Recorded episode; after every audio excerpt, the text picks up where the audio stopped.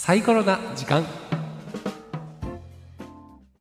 ただ対人関係の問題ははい。4番目に来てます、ぱ来てますあーやっぱ四番目か。はい、やっぱり4番目に来ていて、うん。でこれまあちょっと細かく話すとあれなんですが、うん。男女差も取っていて、あの女性の方がやややっぱり高いですね、うん。女性の方が対人関係のトラブル、まあ、パワハラとかうん。ハラスメントも含むっていうことになってるんですけども、うん。そうなるとですねあの仕事の質、まあ、この 30.9%3 番目なんですけども、はい。それを超えてきます。なるほど。順位変わるわけですね。はい、なので精査とかがあるので、まあうん。あのね、こんなにはっきり分けなくてもいいと思うんですが、うん。はい、あの対人関係ももちろん。あのその要因としてあるなというのが分かってきました。なるはい。みんなすごい働いてるってことですね、はいはい。仕事の量っていうことはうん。まずね、うんそうですね、うん。まあ、なのでやっぱり僕もこうあの会社様と話したりとかするときに、まあ、やっぱりちょっと仕事の量を減らしましょうかっていう話、あのをまあ、まずあのご提案いただいたりとか、うん。僕もまあお話をするんですけど、まあ、それの有効性といいますかね、はい。まあ、こういうあのデータからもまあ量を減らすっていうことがまあいいんじゃないかなっていうところはあります。そうですね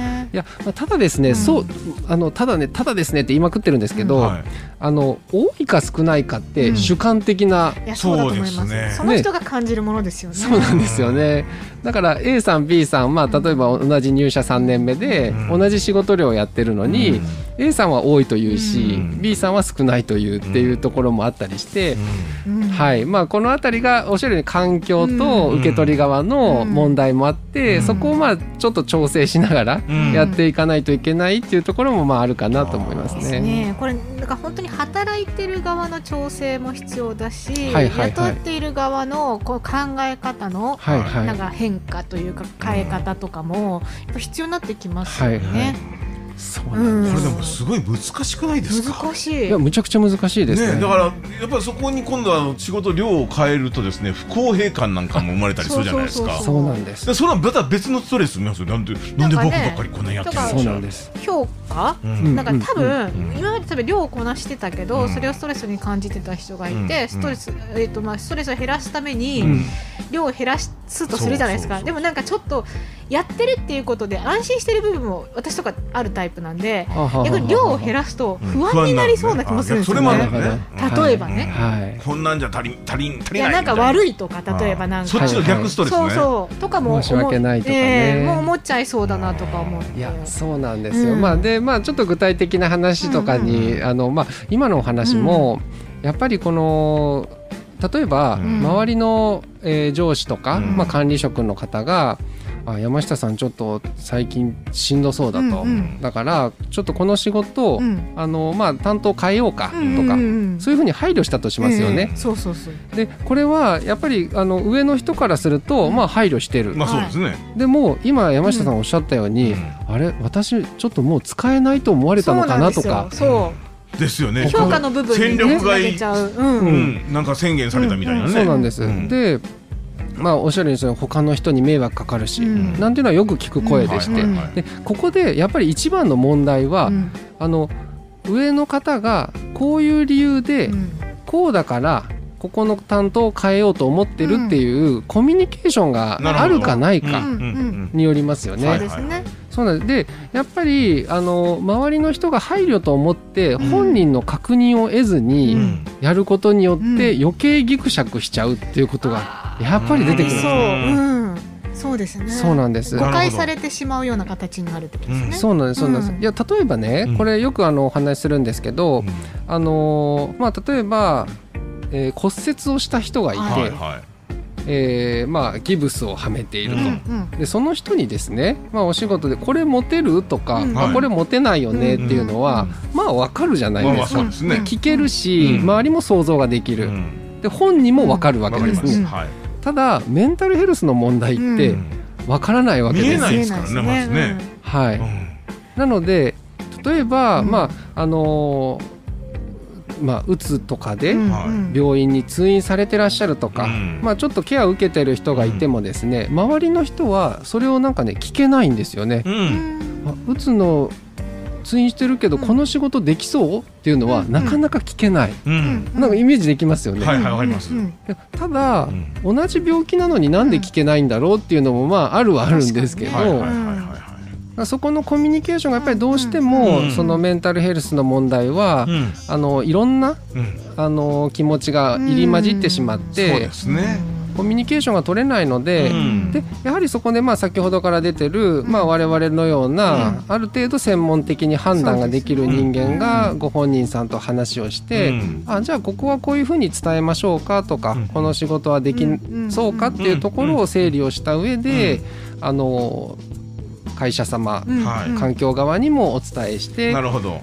でまあ話し合いを持ちましょうみたいなところ。そう,、そうなるとですねあこっちのことを気にしてうん。仕事を減らしてくれたんだっていうようなところ、うん。まあ、あと会社様側もですね、いやそうは言っても来月には戻ってほしいとかね、うんずっと配慮してるのも、ありますあります。はい、だからそのあたりももう率直に、うん。あのこのあたりこのぐらいの仕事はもうあの来月にはやらないといけないっていう判断だけども、どう？みたいなことも一緒に話をしながらうん。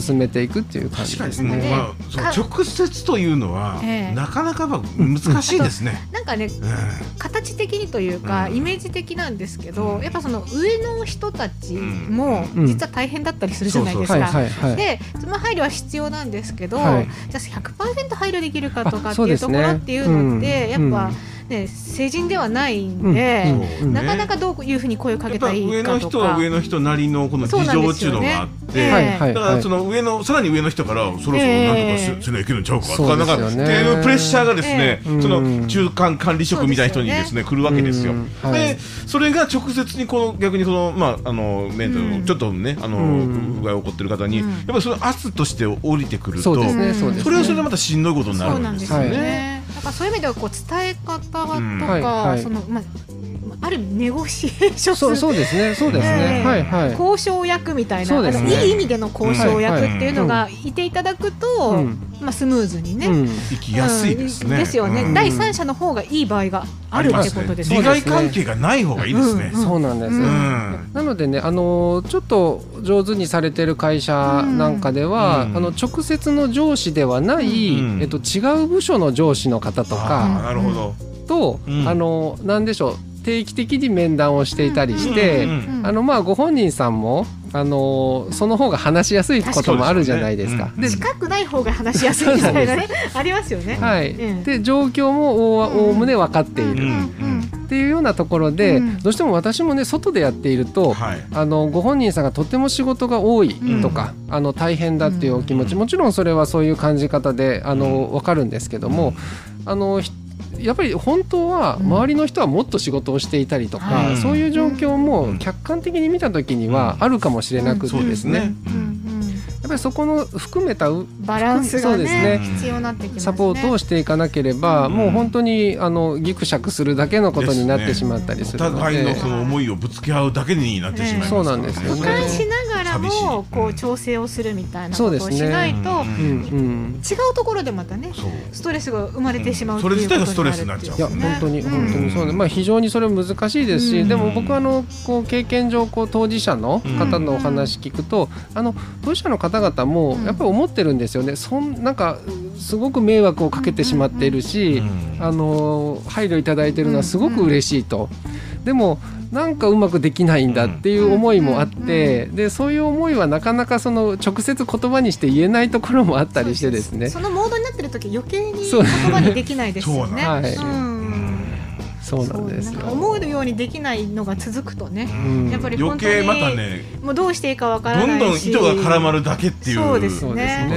だからやっぱうん。ちょっとそこはシンプルにこう、まあ、第三者の人に入ってもらって、うん。通訳してもらいながらコミュニケーションなんとかこう、えあの通るようにしていくっていうのはいいですよも結構ね。勇気を出して何かを言うっていうこともすごくストレスになると思うんで、はい。当事者の方からすると、うん。でまあ、言える方と言えない方もいるでしょうしうん。なんかその辺のバランスが難しいですね。そうですね。うん。まあ、で一度こう言える経験があったりすると、ああの大丈夫なんだとか、うん。あとやっぱりやっぱ多くのあの周りの上司の方とかも、はいあそう言ってくれたら分かる、うんうんうん。であの話し合えてよかったっていう経験うん。はすごくされるえことも多いので、なんかね弊社もねあの結構仕事量私すごく多かった時にまああったんですけど、はい言えなかったんですよ最初、うんやっぱり。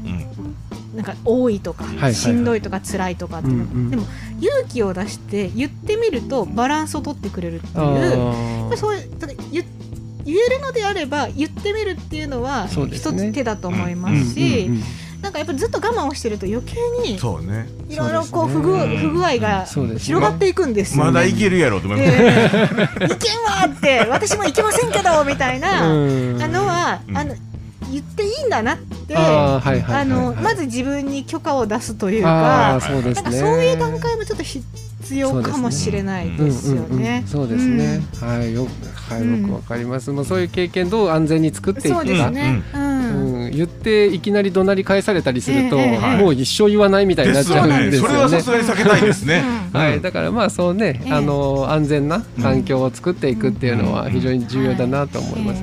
なるほどはい。なかなかねこれもいろんな会社さんがねあ、そうですそうです。抱えていることだと思いますし、人が集まれば、あのどこの会社でもある話だと思いますよ。はい。うん。組織になれば。ご家庭でもありそうですもんね似たようなこともね。いやいや、普通でしょう。ね。日常でしょう。分かってるでしょうが分かってないみたいなね。そうですね。一緒ですよねだからね、そういう意味ではね、だと思います。関係が近ければ近いほど言えないこともありますしね。ですよね、うん。第三者に入ってもらうみたいな。これも入ってもらった方が家族も入ってもらった方がいいんかもしれないねねもしかしたらね。第三者機関がいるみたいな、の中そうのそういう展開も。もしれないですね。ねみたいな。家族もみたいな。実はいろんなメンタルヘルスであるお家の状況が仕事に影響することもやっぱりあるある。もちろんもちろん。ありますからね。ね。ありますあります。ねはい。そうかいやいやまあそういうでまあちょっと最後最後と言いますえかえ時間もあれなんですけどもあのまあ今お話しいただいたことってうん。まあ結構もうしんどくなっちゃった後のことと言いますかね。うんあれですけどもやっぱりあの一つまあここでおお伝え聞いていただいている方にもですねあのあこれがちょっと黄色信号かなみたいなのまあストレスの時にもお話ししたと思うんですけどもやっぱりですねあの仕事終わって帰ってもうん。頭がずっと考えちゃう。あ仕事のこと考えちゃうとか、あの日曜日の夕方になってくると、なんかあのああみたいなですね、月 サザエさん曜日が来てしまうとね。ええうん。症候群ですよ。うん。うん。はい、ここはやっぱりですねあの大きなあのサインと思いますので、あの自覚的にですね、でやっぱりこう考えちゃうなっていう時にはですね、うん。うんまあ、さっきの仕事量ちょっと減らす、うん。まあ、減らせる状況であればですけども、まあ、あとやっぱりご自分の時間を持つ、まあ、やっぱり家では子供と遊ばないといけないとかさまざまなことあると思うんですけど、あの自分の時間とか、うんうん。えー自分の場所でですね、うん。ちょっとほっとする時間をうん持つっていうのが、あの効果的かなと思います。あとやっぱりもう一つちょっとあのこう考えちゃうなって気づくって、考えることを気づくって難しいですよね。でもう一つはですねやっぱり会社に近づくとうん。ちょっとドキドキするとかですね、うん。うん。あのズンとする、うん。あの体の反応ですね、うんうん。私たちまあ考えとか気持ちよりやっぱり体の反応の方が分かりやすいですので、まあ、ちょっとそういうドキドキするなとかがあるとやっぱりまあ黄色信号かなというようなところでちょっとあの相談をしてみたりとか。はいあの先ほどのですね、うんうんあの自分でできる対処うん。あの進めていただくっていうのがいいかなと思います、ね。ちょっとそういうシグナルですよね。そうですそうですそうです体から出てるシグナルをちょっとこのサインをですねちょっと読み取ってちょっとこう動いてみる必要ありそうですね。こういや大丈夫だろうじゃなくて。あれなんですよいろいろ考えてる時って、うんその考えるのやめると、うん。なんかダメみたいな罪悪感とかがあったりとか、はいはいはいうん。わかります。なんかあったんですよ。私も結構あったし、でも今とかもうあの身が持たない。家に帰ったらもう忘れるみたいな、はい。全然違うことするとか、うん。なんか切り替えることをするんですけど、はいはい。まあ、過ごしてる時間がね同じだとしてそうしたら忘れる時間があってもいいと思うんですよね、はいはい。だからなんかそういうちょっと自分の時間を持つっていうのは結構ね自分でできるところって言えばちょっとちょっとでもいいからそう。そう5分でもすね10分でも自分の時間を持つとか、そうですっていうね。のがね、単純作業するとかおすすめですけどね。ああそうですね、うんうん。ぼーっと。あのやっぱりあの考えることをやめることが心配だっていう方は、うん。あの向上心が強い方とかですね、うんうんあの結構いらっしゃいますね、だから、ですよね。はい、休むことが心配とか、うん休み方がわからない、うんうんはいはい。うん。っていうことが、うん。あのー声もね、はい。聞きますので、うん。まあ、それこそ前回話したこう休むための,、うんあのうんマインドフルネスうんというものがあったりとか、あとあのまあ唐揚げのこと考えるとかのね、うん、ストレスコーピングみたいな話もさせていただきましたけど、やっぱりちょっとあの休むことをきっちり考える、自分をよしよしすることを考えるっていうことも、あの根本的に、あの意識していただくといいのかな、ね、甘やかして OK っていうね。そうですね。それは必要ですよね、うん。うん、シグナルを感じたらちょっとそっちの方にクッとそうです、ね、った方がいいですね。う。ん、ね、うん、それ悪いことじゃないですから。え。え、多分ね、それができたら、人からなんかこうね、あの休んでもいいよって言われたのも、言われたりしても、あの素直に受け入れられると思うんですけど。なんかその休んだら悪いとかっていうのがあるとなかなか受け入れれなかったりとか、うんね、ベースもねいろいろ自分で作っていくところが必要になってくるかもしれない。ですね。うん、だからまあ会社の周りの人は休んだらとか、いいよっていう、あの言ってくれてるけど、いやいややりますというか、やらなければいけないっていうこうね、あの受け取り側の方ももちろんありますので、はい。ね。いろいろね、あのこの番組ではねいろんな小技が、登場しますからね、そういう意味ではね、今ここのね、小技が登場しますから、取り入れてもらいたいなと思いますけど。あ、時間が来てしまいましたね。はい。ね、じゃあ今日みたいな、お話は？サイコロさんに。あそうですね、うん、あのお問い合わせいただければ、うん、はい、はい、あのまずは状況を伺って、うん、あのできることがあれば、あのさせていただきたいと思いますので、はい、あのはい。あの会社の方も、あのもちろん構いませんし、個人で、あのお問い合わせいただいても大丈夫ですので、はい、よろしくお願いいたします。はい、FM ドットの SNS、Facebook、えー、インスタの方から飛んでください。はい、お願いいたします。お願いします。ね、今日もねちょっとなんか聞くと楽になった感じがね、そうですね。あるといいな、いい。な、いいなと思いますけれども、はい。はい、ということで今日のこのサイコロの時間。今日もですね一般社団法人サイコロ代表の谷口俊敦さんにお話をお伺いいたしました。今日もどうもありがとうございました、はい、ありがとうございました